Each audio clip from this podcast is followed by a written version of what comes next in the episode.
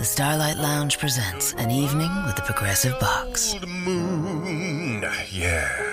That's Hugo tickling the ivories. He just saved by bundling home and auto with Progressive. Gonna finally buy a ring for that gal of yours, Hugo? Send her my condolences. Hi-oh!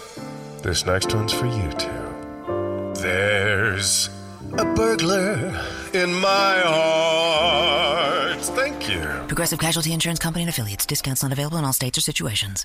Tiero, devi capire che non sei capace, non puoi farcela da solo, sei un povero pirla. Non è che ti metti lì col telefonino e diventi un fotografo, non è che compri la macchina fotografica e diventi un fotografo.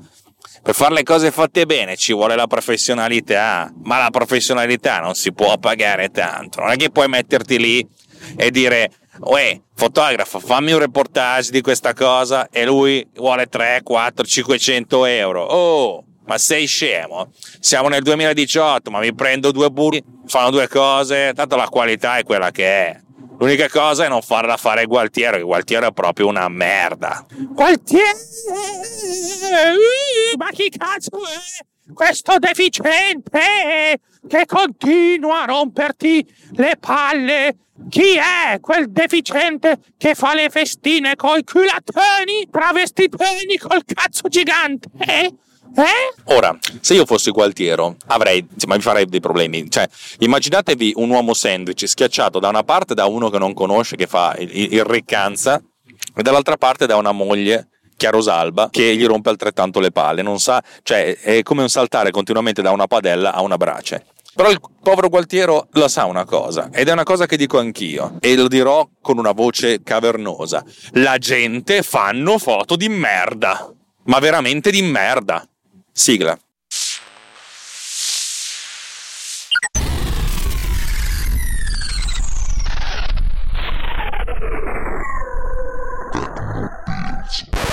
Perché dico questo? Allora, dovete, vi voglio raccontare un po' della mia vita, il che significa aprirsi per un flusso di coscienza che è più digitale veramente eh, umano e personale. Allora, io vado piuttosto d'accordo con i miei suoceri, stranamente, eh? Credo che andiamo a trovarli un po' troppo rispetto a quanto vorrei, però va bene così.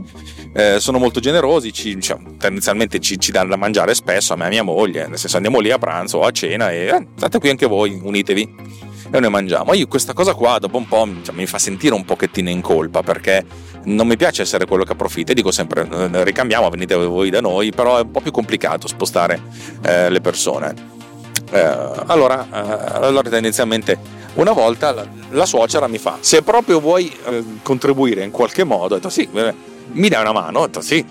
Alessandro, che mi chiamano Alessandro lì, eh, sa, sa Dio perché? Alessandro, mi sistemi le foto delle vacanze? In quel momento ho sentito dentro di me qualcosa che, che si incrinava. Cazzo, forse era meglio smettere di venire qui a mangiare. No, in realtà eh, mi sembrava giusto, mi sembra giusto da parte mia eh, avere questa sorta di baratto. Lei stessa, la suocera, ha detto mi piace questo baratto, nel senso ogni tanto, cioè, poi mi ha detto prendetela con calma, fanno un po' come vuoi. Poi in realtà le cose sono relativamente semplici. E lei mi ha passato la, la, la scheda delle, delle, vacanze, avevamo fatto delle vacanze di circa una decina di giorni in un posto, non vi racconto dove, non, non sono cazzi vostri, e ha fatto 780 fotografie.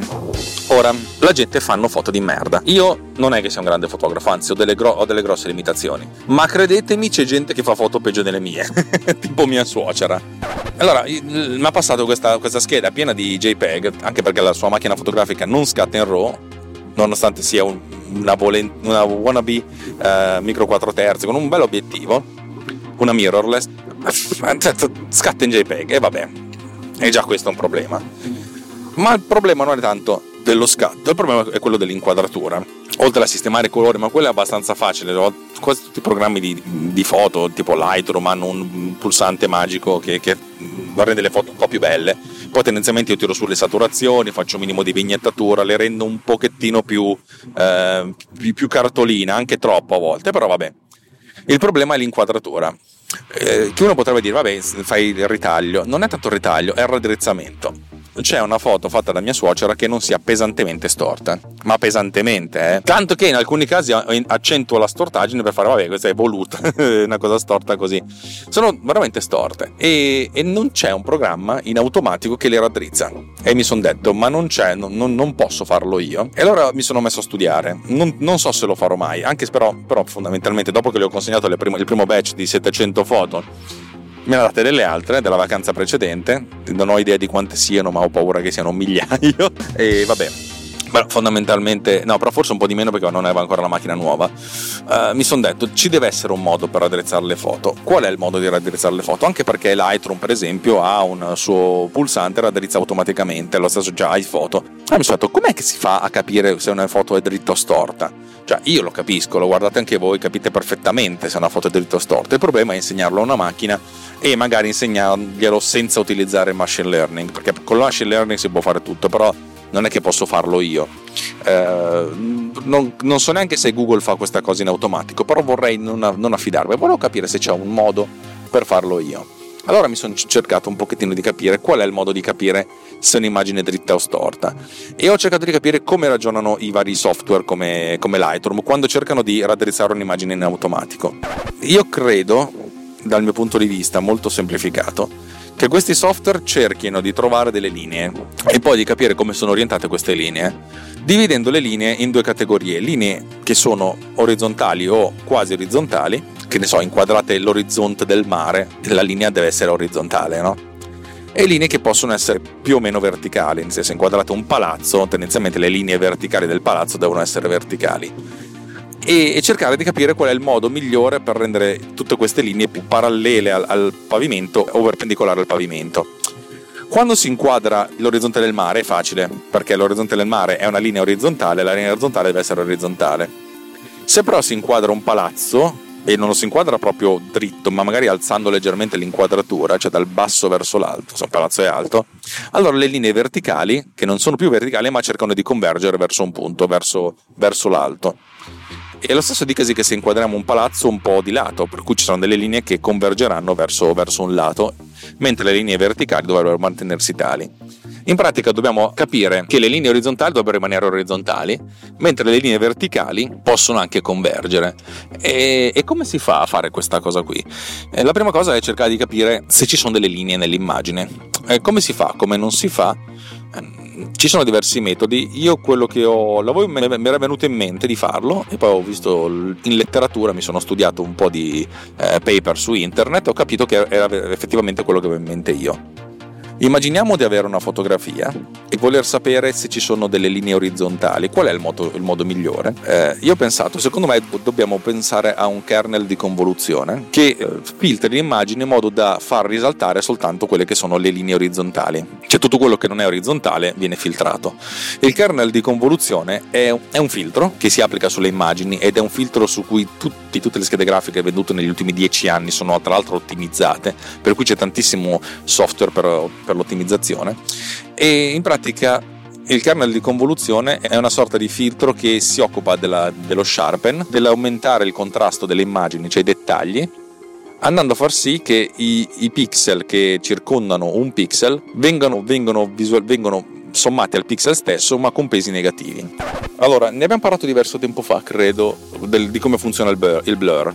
Il blur fondamentalmente di un pixel eh, di base viene, viene, realizzato praticamente prendendo il valore in colore del pixel e sommandolo a tutti i valori dei pixel circostanti, se un pixel sta in centro ce ne sono 8, di, 8 che lo circondano, in alto a sinistra, in alto, in alto a destra, a destra, in basso a destra, in basso, in basso a sinistra e a sinistra. Avete presente? Sono 8. Se noi sommiamo tutti questi valori e poi dividiamo per 9, perché è la somma totale di pixel, avremo che il valore del, del pixel in questione viene mediato con quelli degli altri.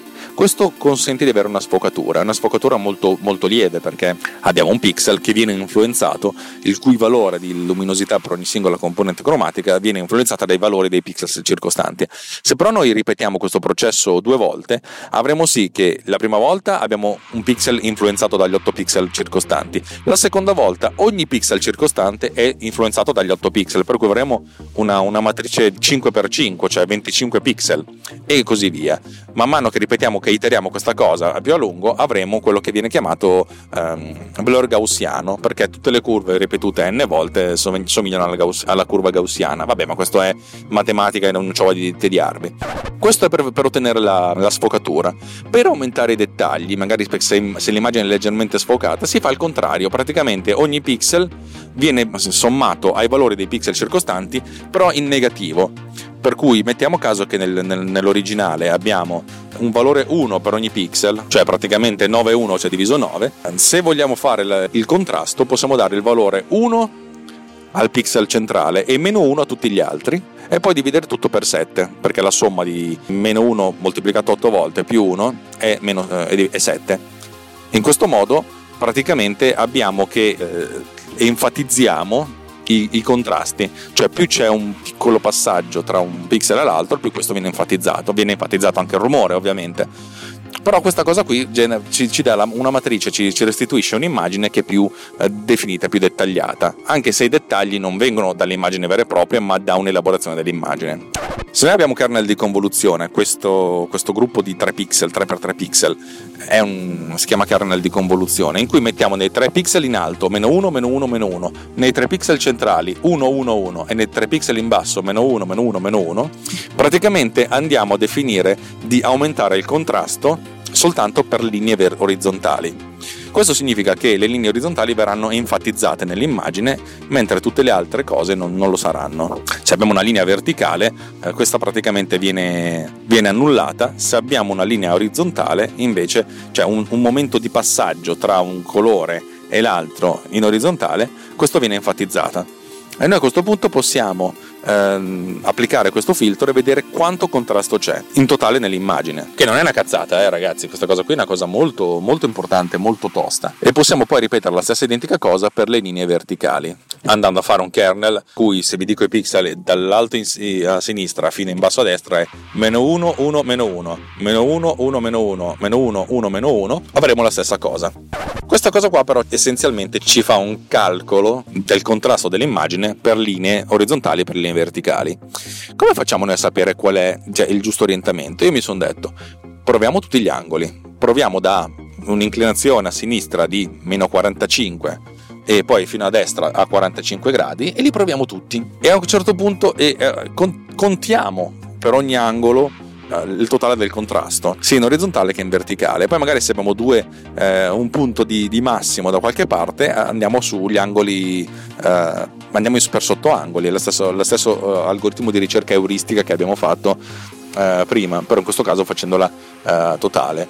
Questa cosa qui probabilmente è molto time consuming e possiamo anche lavorare riducendo la, la risoluzione dell'immagine, però così facendo vediamo qual è il, l'angolo di rotazione dell'immagine in cui abbiamo il massimo uh, per le linee orizzontali e il massimo per le linee verticali. O ancora meglio avremo diversi angoli per le linee verticali perché le linee orizzontali tendenzialmente sono sempre orizzontali l'orizzonte del mare è quello. Se però inquadriamo un palazzo dal basso avremo alcune linee che, che convergono per cui sono tutte mediamente verticali alcune più spostate a destra alcune più spostate a sinistra. Se noi facciamo a questo punto una somma di, per ogni eh, per ogni angolo di qual è il valore in, in convoluzione, cioè qual è il, il, l'energia che ci viene restituita, a questo punto potremo fare una media pesata di tutti gli angoli in modo tale da capire eh, qual è la, l'angolo migliore, perché se abbiamo tre linee verticali una inclinata a 10 gradi a destra, una dritta e un'altra inclinata a 10 gradi a sinistra, facendo la somma probabilmente avremo 0. Se però avremo tre linee verticali, 10 inclinate di 10 gradi a sinistra, eh, 5 inclinate di 5 gradi a sinistra, magari facendo questo, tutto questo calcolo avremo un ordine di grandezza di questo tipo.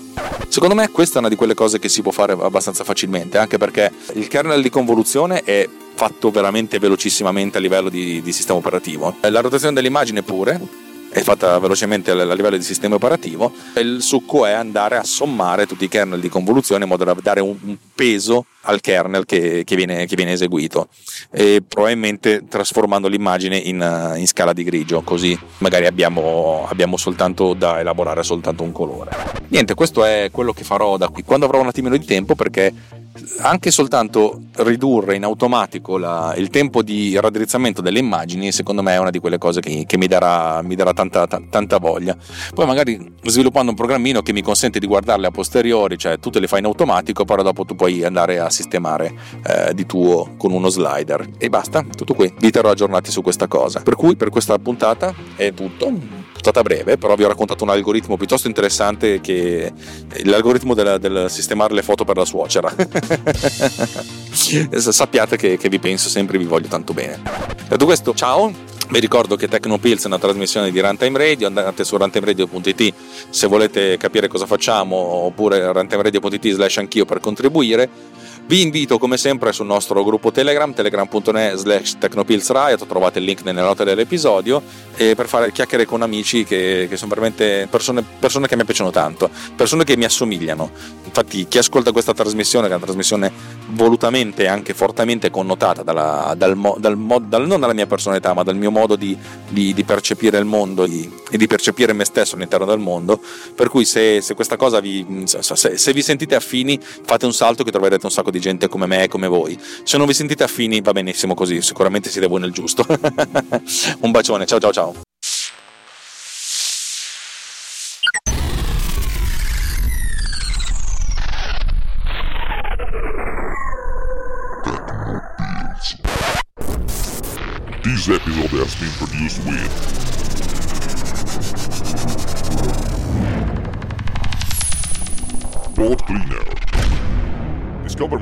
podcleaner.com. Hey, if you like free stuff, you're gonna like Tim's Rewards by Tim Hortons. You can earn free food or drinks after every seven purchases. Cool. How do I win? Um, it's not a contest. You just use your Tim's Rewards card, and after seven purchases, you score a free coffee, tea, or baked good. Whoa, so I've got a pretty good chance of winning. Well, actually, you've got a 100% chance of winning. Those are great odds. they sure are. Free coffee and more with Tim's Rewards. It's Tim Hortons' way of saying thanks. Valid only at participating restaurants. Please visit restaurant or timhortons.com slash rewards for full program details. Napa Know How. Right now at Napa, grab a five quart jug of Mobil One full synthetic motor oil for just $28.99. It keeps out harmful sludge to help reduce wear on your engine, which is important if you like cars that, you know, run smoothly. So keep your engine healthy with Mobil One, now just $28.99. Quality parts, helpful people. That's Napa Know How. Napa Know How. General states pricing. Sales prices do not include applicable state, local taxes, or recycling fees. Offer ends 531.19.